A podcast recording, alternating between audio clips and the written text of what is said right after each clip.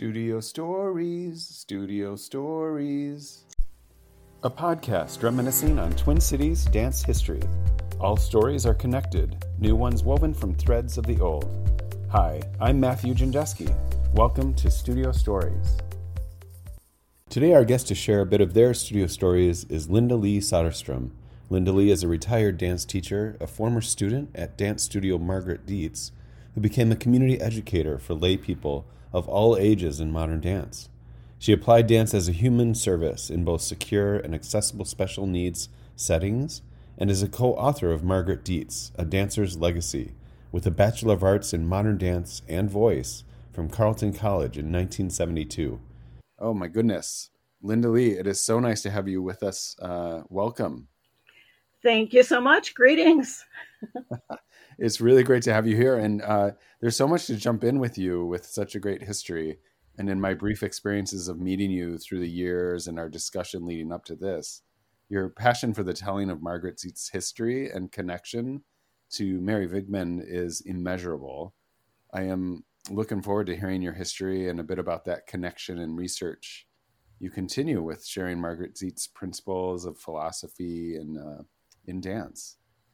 Well, so thank welcome. you. Thank you, and thank you for welcoming me. This is a kind of a return to the dance community, as I have not actively been in a company or danced for quite some time, except for pickup companies.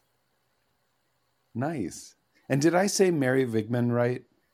Well, we work at that because we don't speak German. Um, I think in German it's Mary Wigman, you know, with the V sound, but um, we just say Mary Mary Wigman. Okay. So I'm doing the German, appropriate. Okay, well, um, I'm really interested, Linda. How did you start dancing?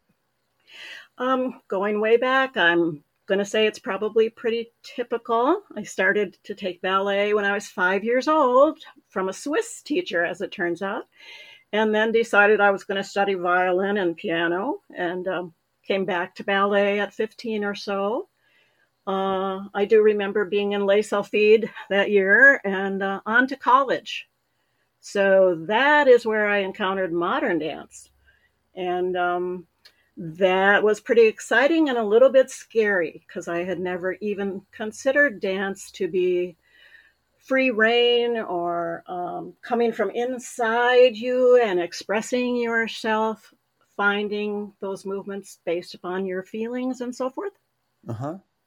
Nice. And and college was Carleton College right away?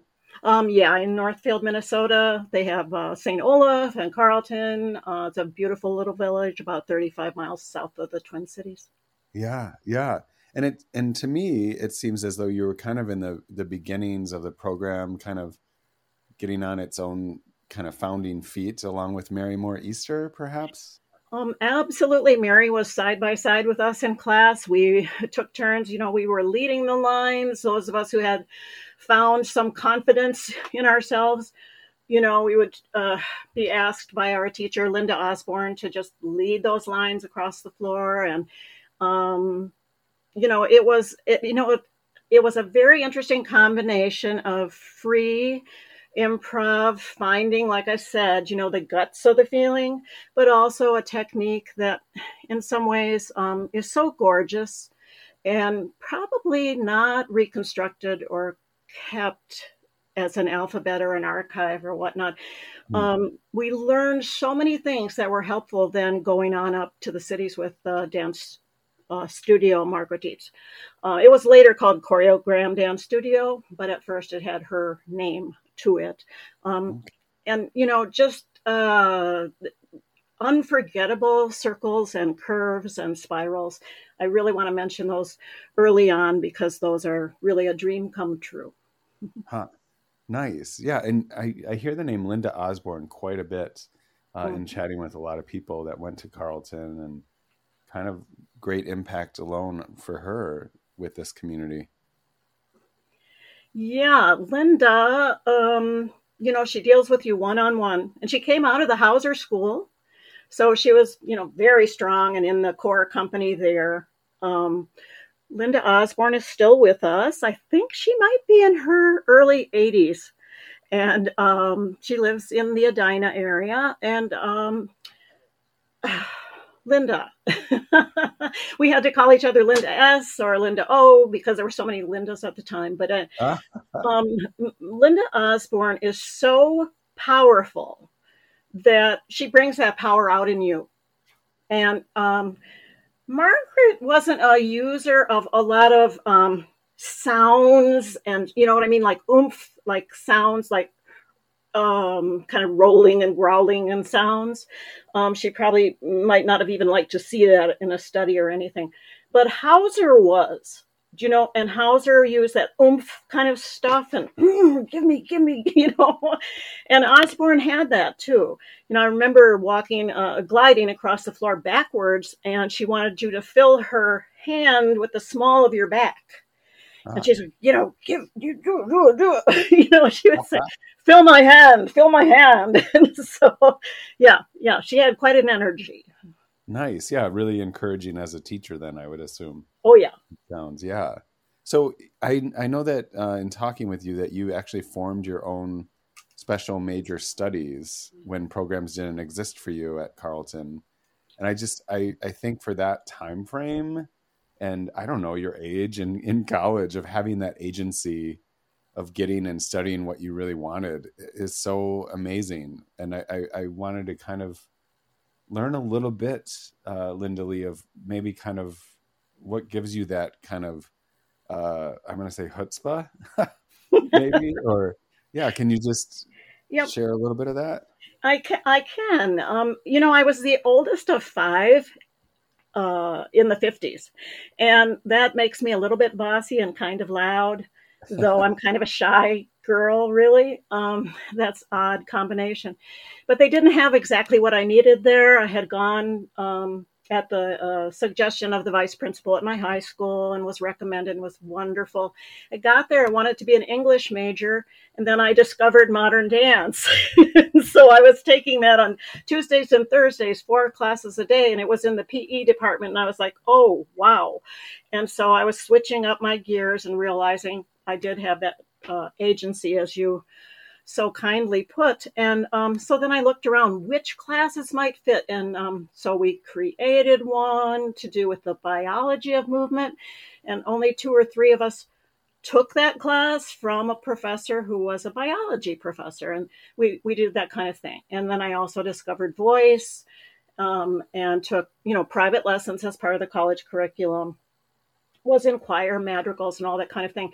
But without going to three intense summer sessions at uh, Saint Benedict's up in um, Saint John's Abbey, I I would not have had that special major because those summers were intensive six-week sessions. Okay, so that kind of experiencing those summer sessions kind of like fulfilled that passion and kind of brought you towards getting those programs and studies taken care of at Carleton then? Um, it absolutely was credited um, toward academic credit. And again, I you know obviously had to go through the right Um, hoops to hop and, and uh, you know, get approval for that. And there was a hesitance. Um, they didn't really okay it till it was um, coming down to the wire. Um, they kind of okayed it while I was working on it and finalized their okay. But um, again, you know, I had advisors. I had Mary Easter, you know, she's like, go for it, you know.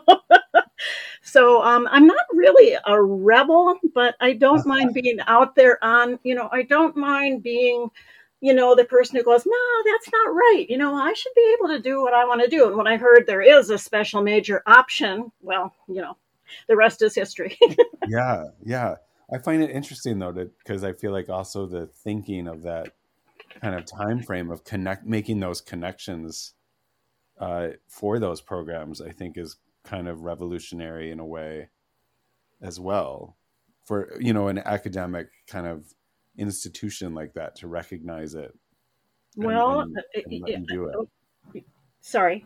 Um, white male academic providers probably didn't see that female depth of research into my own, not just feelings, but body and technique and discipline, um, and traveling to the cities three days a week, which was unusual from a college like that. But um, I, I think that, you know, I saw that every minute that I spent in class was full tilt, right? Mm, yeah.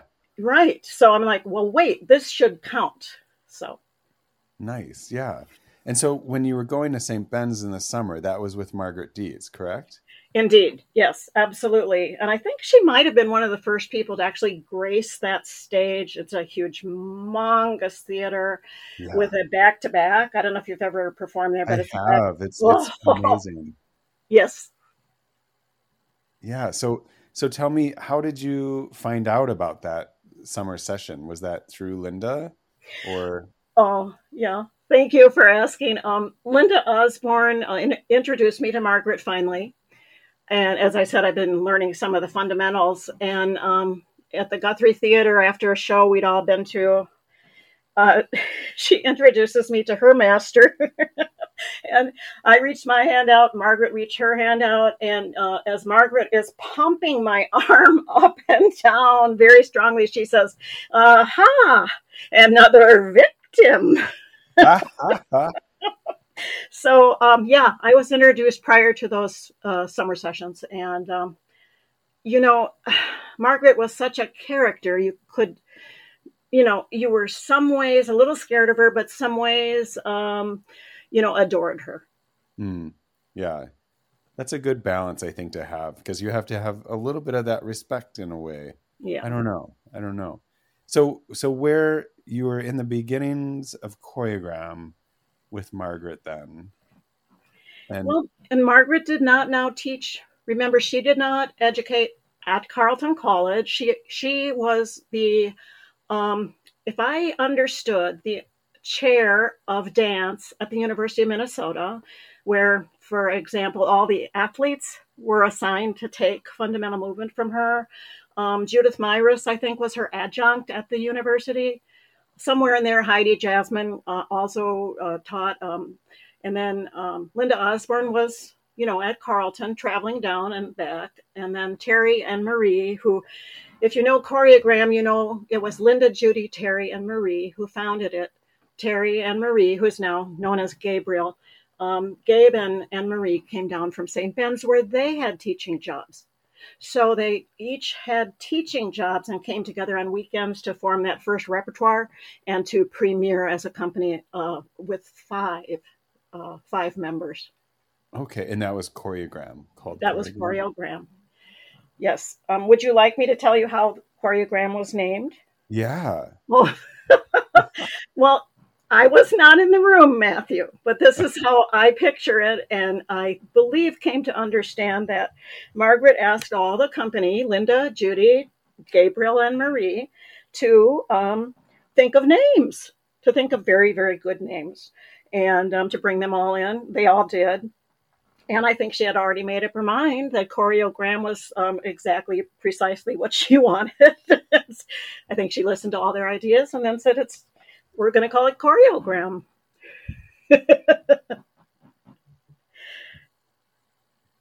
So nice. Yeah. yeah. And and yeah. where did where did those rehearsals take place? In the Twin Cities?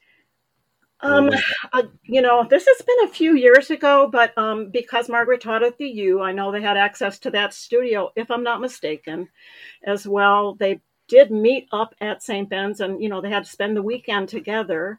I don't think they ever danced down at Carleton until that first concert. Um, let me think. Where else would they have?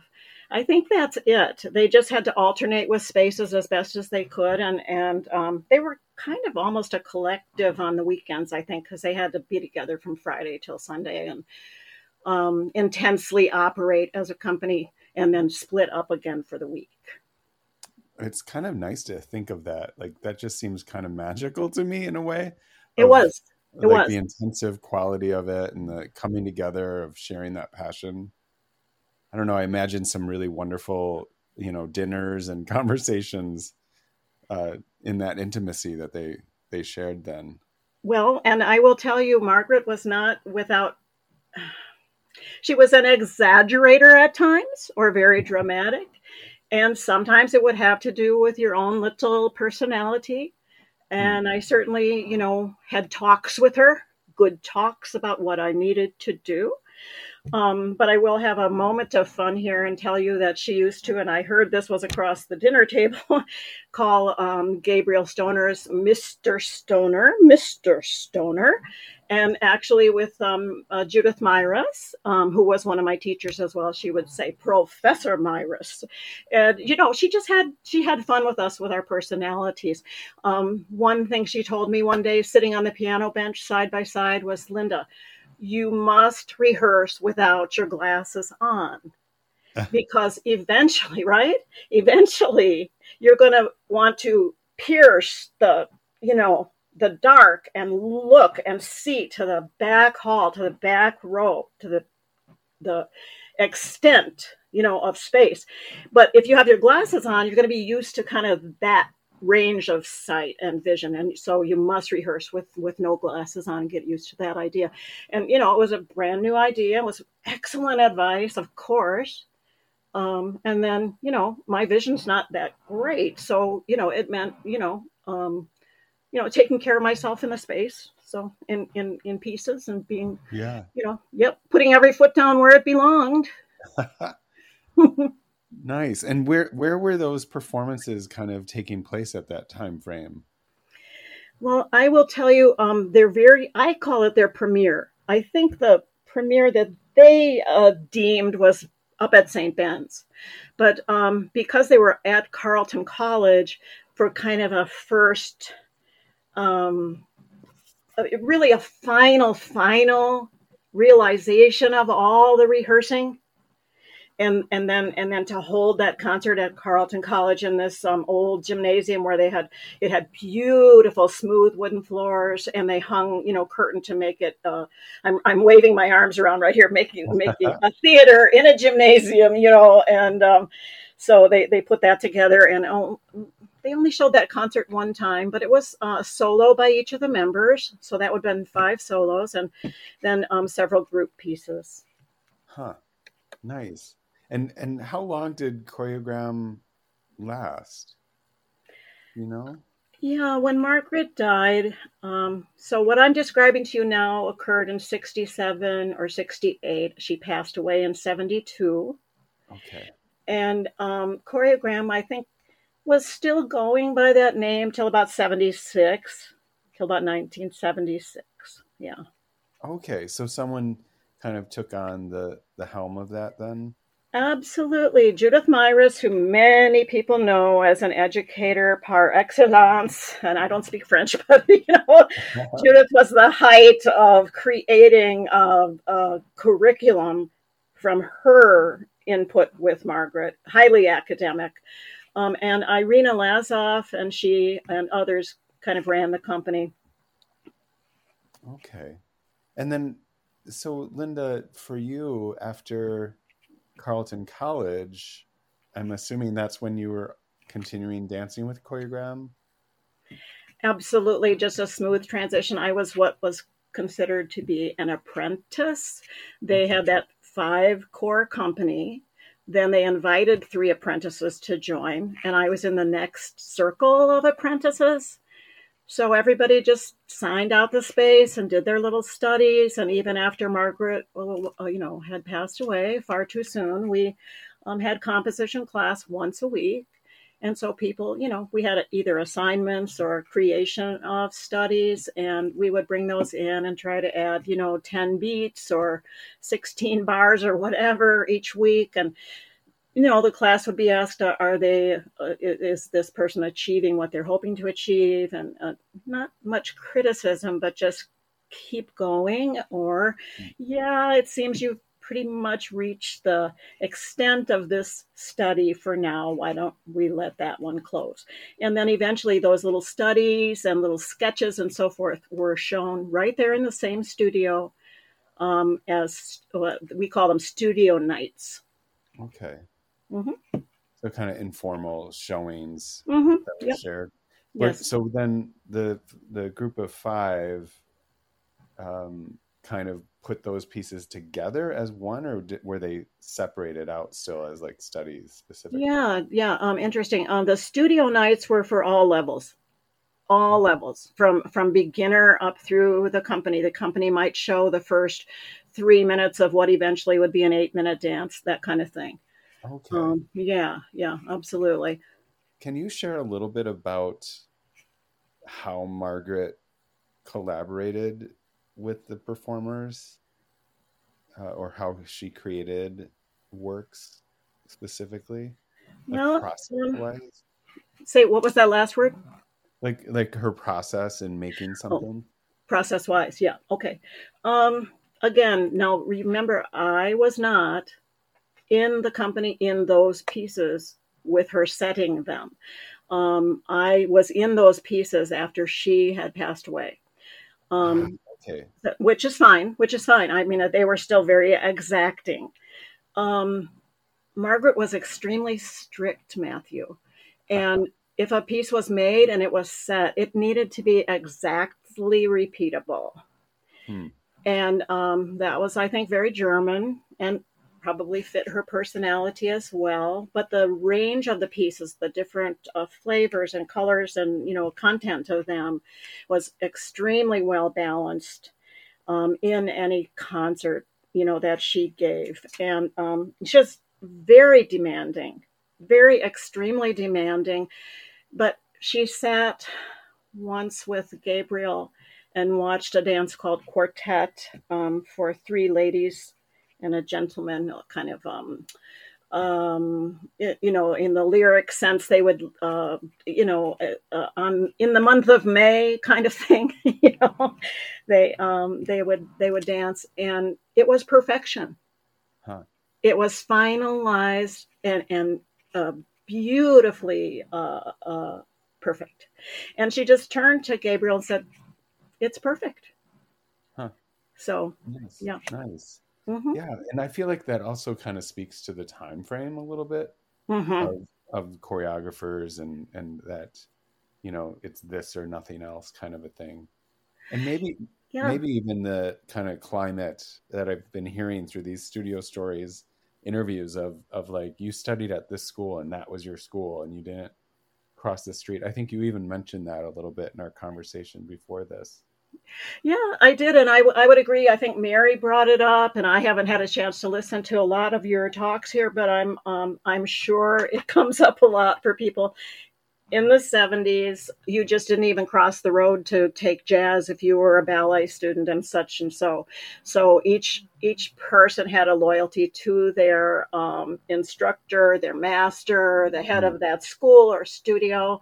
And um nowadays, it's almost, it's not the opposite, but um, people love to have a wide range of, of different special visiting teachers or, you know, even mm-hmm. a range of styles within their own body uh, training. So yeah, different, yeah. different now. Which I, believe, I agree with. I think that having more tools in your toolbox, that flexibility as a performer is, is important. But I, I, I do also see like the, kind of the importance of like that very zeroed in focused study as well. So do you, do, do you know something that was the case at the time and is not now is that each company had a school and each school had a home space mm. and the rents were affordable and you could spend all day every day there.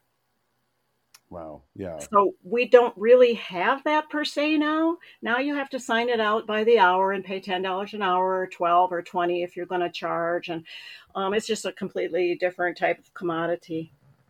Yeah. Yeah. Well, I'm, I'm interested in then. So I know that you studied with Shirley Mordine, Mordine uh, as part of like an urban studies semester. So that was in college at Carleton. Mm-hmm. Yes, it was. Um, Yeah, I met her. Um, uh, do you know her? I don't. I just know her work, and I, I feel like she was very influential uh, at that time frame as well. You know, like the power of her her movement and style. And so I I, I really ah. was like, oh wow, Linda Lee studied with Shirley Mordine. Oh. Like, Okay. Well, oh, I mean, I, yeah, I didn't, I didn't know, I didn't know all that at the time because I was on yeah. an urban, urban semester, of course, in Chicago. And um, uh, so I was just assigned to her uh, again as a little mini apprentice for that semester. And, um, you know, uh, she's hilarious. I just, uh, her sense of humor, her sense of the absurd are very, very clear in her chosen choreography. So at that time, you know, she just wasn't afraid, I suppose, to, Oh, I don't know if it's breaking one of the walls or breaking the rules or something. But again, you know, this is quite some time ago. So people were trying, I think, to, um, oh, uh, what what's the right word for it? To be, you know, avant-garde before there was that kind of ah, thing. Yeah, yeah. Or just opening up that investigative curiosity of what dance can be and and achieve, maybe. Yeah, I mean, this was still modern dance. This was not post-modern dance. So whenever somebody punched holes in what you were expecting, then you were like, oh, wow. What's this? Right, yeah. right. Oh, interesting. Well, in, in preparing for today's talk with you, you know, again, I, I got to, I've seen you here and there throughout the community um, at gatherings and And you had mentioned that you were more comfortable kind of behind the scenes on things rather than on stage uh, as you continue to have dance in, in your life. Was, was that more on the administration side of things then? Um, only in the administration of my own life as a teacher in the community. And I should just say my mom, um, you know, was a teacher. So I suppose I caught the bug, uh, you know, or, or was, was, you know, came by it naturally in some way. So most of us had little small jobs in community ed. And we went out to the various uh, nighttime schools and taught beginner classes. And that became really my entire spirit. I started uh, teaching adult beginners, and then I realized that uh, older people, some had some brought up in Minnesota, had been told dancing was a sin. Mm. I, I encountered people, you know, in their eighties who thanked me because they said I didn't know it was this much fun. And, um, you know, I taught people in, in um, little tiny people in daycares. I taught people from two to eighty-two in regular settings like daycares or senior centers. And sometimes I used rhythm, rhyme, song, and, you know, uh, song and sound, you know, um, uh, kind of a human service, kind of a, again, I'm using my hands here, rolled up into who I am. You know, yeah. and kind of uh, being my own muse and following my own strength and tendency. So as far as behind the scenes, I, I don't know. I mean, I did help sew some costumes. I, I never did lighting design or, or, or, you know, climb ladders or anything like that. But um, I wouldn't, I never felt behind the scenes because when they needed me in a piece, you know, I could, I could do that. Um, and um, it, it when I was in the community, I think I think what you're getting at here is because I was not overly, um, I'm not overly enamored of of performing. I, wow. I have stage fright that even though I love the rehearsals, I love the process, I love everything about it, everybody and everything, I have a almost bad day if I'm going to be in something that night. And to, to this day, To this day, as talkative as I am when I have to be on a panel and speak for t- two minutes at the state capitol, the whole day is like, ugh. So um, uh, it, I'm yeah. not your best performer. I, you know, I'm, I'm, I don't have that naturalness, though. A few times, under a few teachers in later uh, situations where, and I will say with Kathy Ward out of the Eric Hawkins Company. I really did lose that with her at a certain time. But let me go back to how I explained to you in the community ed in the seventies when we were all teaching. And I went on from community ed to special needs and to people in prisons or shelters or treatment mm-hmm. centers. And uh, somehow, you know, it wasn't as secure. I came across, I'm sure, as well organized and very safe. So I was let to be in these secure settings without being a licensed dance therapist or anything like that. And um, uh, I think everyone who took my classes, you know, found themselves in their body a little bit more. And I would always say when I would write grants for this, um, uh, it won't change the trajectory of their lives, but it's going to significantly alter the way this day uh, becomes for them, the day in which mm. we are together. Yeah. And was were those programs that you were you were the kind of the driving force behind? Like, did you make that happen for yep. yourself? Or okay. Wow. Yep. I sure did. And and for some other people, I had a, a few mini mini grants from Compass and that kind of thing, where uh, once in a while another teacher would also, um, you know, uh, be able to go out and on contract.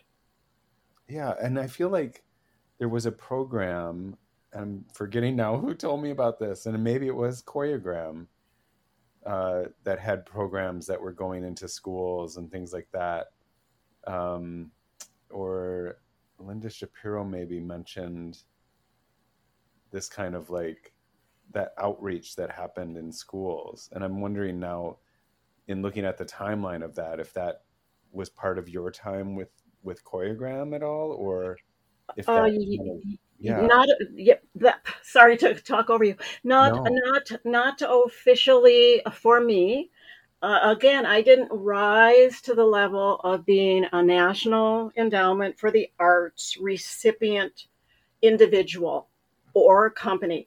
Those it was it was running amok in America at the time. In the yeah. seventies, the National Endowment for the Arts had dance companies arriving at grade schools, at universities. I, I won't even go, you know, down the rabbit hole. I mean, there was dance, and it was modern dance, and I'm assuming some ballet and, and some jazz companies as well. But they came out and they did master classes for kids, again, of all ages and stages.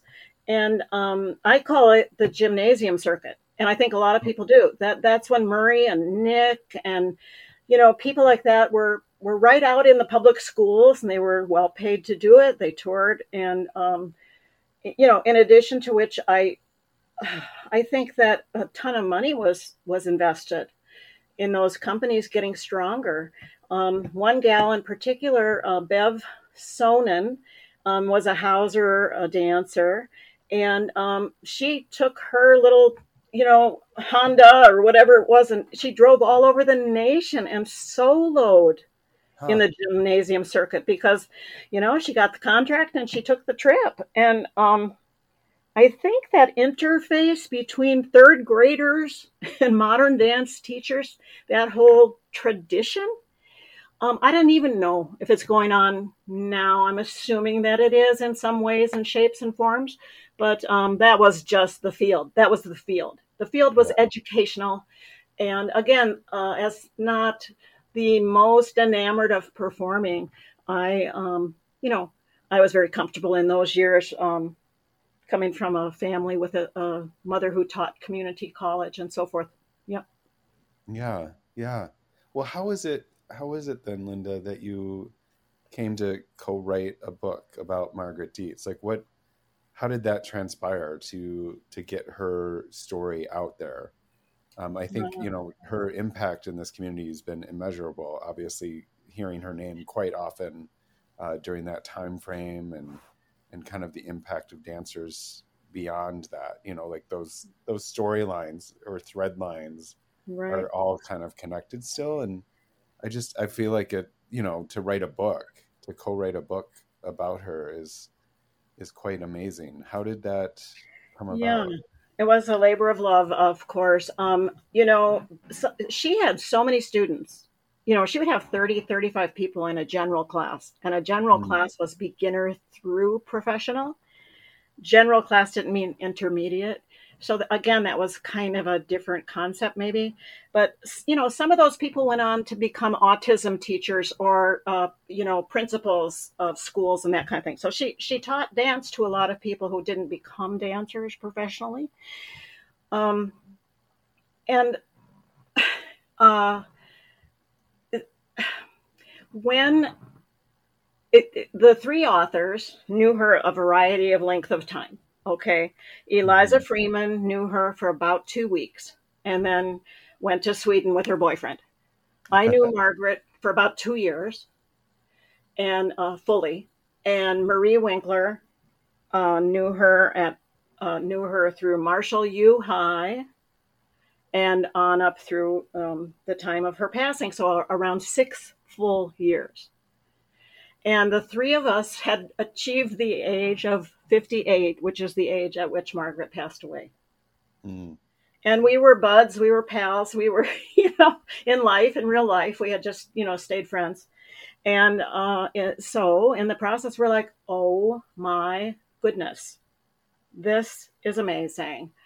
And we were looking at our own photos and papers and, you know, um, I don't know exactly when the Performing Arts Archive started to form up, but I think, you know, at fifty-eight, you're starting to look at your own impact on yourself or your family or your community. You know, we're like, oh, man, this story of this woman, it needs to be told in no uncertain terms. These women out of the Wigman School survived World War Two on the ground. They came to America. They became dance therapists, dance educators, dance performers, dance masters. And there were a number of them all over the United States. And her particular story, which we knew some of, um, though she never really said, hey, you know, uh, war is terrible, um, you know, and she, she didn't drag us down into those memories. Um, but in fact, you are harmed, hmm. you are traumatized, and you are damaged by war. And once in a while, we would know, you know, she would sit on the composition bench. And once I remember Gabriel showed a study of uh, a tableau of suffering. And about six people he had, and they were across the back wall, and they were gnarling and twisting a bit and turning. And it was only the first thirty seconds of a piece. And I remember this because she just had that ten thousand yard stare. Mm-hmm. And then when you come back from that, it's going to take longer to come back than it took to go. And so, you know, there we are, children in composition class, seeing our teacher uh, has has gone has gone somewhere. Yeah. So yeah. Only in those few moments, you know, did we understand that trauma. And um, but we knew she had survived that. And post World War Two, there was something called the Sore Optimist Club, hmm. which were people who said, never again, never uh, again. There shall never be this type of brutality on this earth again. And of course, so that's a very great optimism that she held and brought to us. That was her gift to us, is the survival, the beauty. And um, she didn't keep that harm away from us, but it wasn't a theme, really. Instead, it was a caution, so that when she let us out of composition class, I know once to go vote, and another time to be in demonstrations at the university against the war in Vietnam. Mm-hmm. And she said, beware, children, beware. Huh. So, and so she, so you feel like, I'm, I'm kind of jumping here. No, it's okay. Back to her work.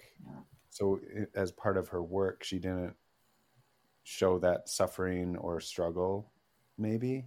Like she kind of kept that optimistic, like dance um, was an escape from it? No, no. It's a both and, really, too. Okay. But okay. As being, you know, eighteen to twenty-year-olds, fifteen to twenty-five-year-olds, you know, you're still protective almost a, in a family way. Um, yeah. She did. Do you know Kurt Yuse? Do you know uh, the the Green Table? Yes, yes, yes, you, yes. Yeah. Okay. Well, she had a piece called Midnight Meeting, which was actually very reminding of the Green Table. Um, it was only about ten minutes long, I think. But the, the wolf did howl, and you know the the four nations brought their briefcases and they met across a black table in that case. So um, you know, from time to time it would emerge as that. And um, but the other thing is her solo, which I believe, in looking at her repertoire since nineteen fifty-three until we met her, um, it was called Reflections when we knew her. Um, oh, let me search for the right exact concepts. This was a piece in which she would sink down into memory, and then uh, by putting her two hands over her hands and then um, pressing down, almost, since you ask, almost like pushing, you know, a memory away. And but the other, the same hands would come up, almost like resting your chin on a windowsill, and mm. in peace and, you know, um, pleasure. And um, these both emotions, the loss and the l- liveliness, you know, the the pleasure and the pain, you know, we're mm. both in the same dance. Okay. And, and, and the alternating between the two was something that made you really feel deeply as if there is something memorable here that is wonderful, and there is something dark. Yeah. Do you know what, uh, um, you, you're doing such a great job of kind of putting me in the room with, with her in a, in a great way. And it made me wonder, musicality wise, did she work with composers at that time, or was it recorded music? Or I'm sure it varied maybe, but can you give a sense of that? Sure. Great question. Um, uh, um, you know, Wigman often found her dances on the inside first, um, and then the music was accompaniment live, hmm. uh, subsequent to finding the piece or the the, the movements. Um, Margret, I think just for efficiency, um, you know, asked us to find a piece of music. Um, we weren't allowed to make tape collages because we needed to respect that composer and use that full mm. piece. Um, that was an interesting kind of r- a rule of thumb, if you would say. But um, up at Saint Ben's, there was a music library. So part of our assignment was to go in there and listen and listen and listen and find something that kind of matched the feeling of the piece we were doing. Mm. Okay. Huh. And I understand, I'm pretty sure that you have provided things to the Performing Arts Library uh, with regards to Margret and, and the history, correct? Well, uh, that's interesting too, because um, we, we held a centenary for her. Um, and um, in twenty thirteen, uh, we held a centenary for Margret. And um, at that point, you know, after we wrote the book, other papers began to surface. You know, when you're digging, then you find out you can dig further. Yeah. And so um, we we really, in, in the end, um, had a physical collection, which is what happens. And because um, she asked to be buried in the Benedictine um, cemetery at Saint Ben's, um, and, you know, a close working relationship with the sisters there as colleagues, um, we asked if her papers could be um, collected at Saint Benedict's. So, um, yeah, that's where they are found. You can go online and see a special collection in the name of Margret Dietz. It's M A R G R E T, Margret D I E T Z. It's a special collection at Saint John's uh, University and Saint Benedict College. But um, there are, I'm sure, connections through her um, at the Performing Arts Archive through people um, like Mary Easter, yeah. or like Heidi Jasmine, or, you know, um, in, the, in the same way John Munger, you know, there's no way you can ever have known John Munger and not know about Hanya Holm. Yeah, yeah, exactly. Exactly. Yeah, there's those connections. It's a small, yeah. it, it is a small community ultimately. Right. Um, and those so, like six degrees of separation or.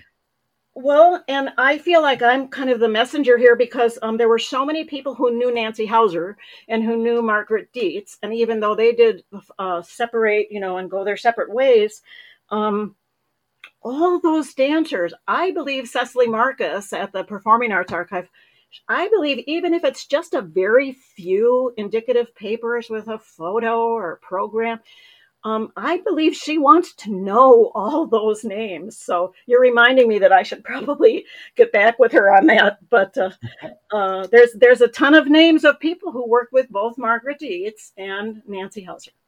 Yeah. And you just brought up something that there was a, uh, they were connected and then there was a, a split. Mm-hmm. Yep. Yep. Those were the days, right? When you, when you came into a difference, then it was time to branch away. And that's how that occurred. And I was very dramatic. And um, one choreographer named Irina Lazoff followed Margret uh, to choreogram from the Hausers. And when um, the um, her her husband, when Irina Lazoff's husband passed away, her sons contacted me with Irina's papers. And again, now not finally all her most best photos yet, because obviously the two sons, you know, they want to hold those. They still want to touch yeah. those. But I took those papers to Cecily Marcus. They put it in a very well-prepared, safe box. You, you overbring. You bring uh, what you have. They go through it and keep one of each of everything that they can adequately absorb in their collection. And then they return the remainder to you. And they're just so precise and so respectful and so loving. I really, I really would encourage people to try to, um, you know, we all have box loads with things, yeah. you know, things, but to try to keep very special papers, like one of each of everything like that. And um, as I uh, was thinking about coming here today, I thought, well, you know, we're not all um, famous enough to go in a performing arts archive. But, you know, we could offer that to our high school library or a college library mm. um, and, you know, even write up a little something about ourselves. Um, I will say that when um, when we wrote that book, it was so collaborative, um, almost it, it, it took five years time for three people to conduct that book together. And we way overwrote it. And then had to trim way, way back. And whenever we could, we tried to put things in Margret's very own words. And um, it's not really a very long book. It's it's about one hundred pages. And we have about ninety photos in there. But one of the most stunning things in that book, which you, I don't think you've seen it yet, but I will mail you one, um, are photos by a woman named Charlotte Rudolph, who was a dance and art photographer and a friend of Margret's. And the portraiture that Charlotte Rudolph has made of the Wigman women and other artists in Germany are so stunning. It's like their uh, eyes follow you around the room. Wow.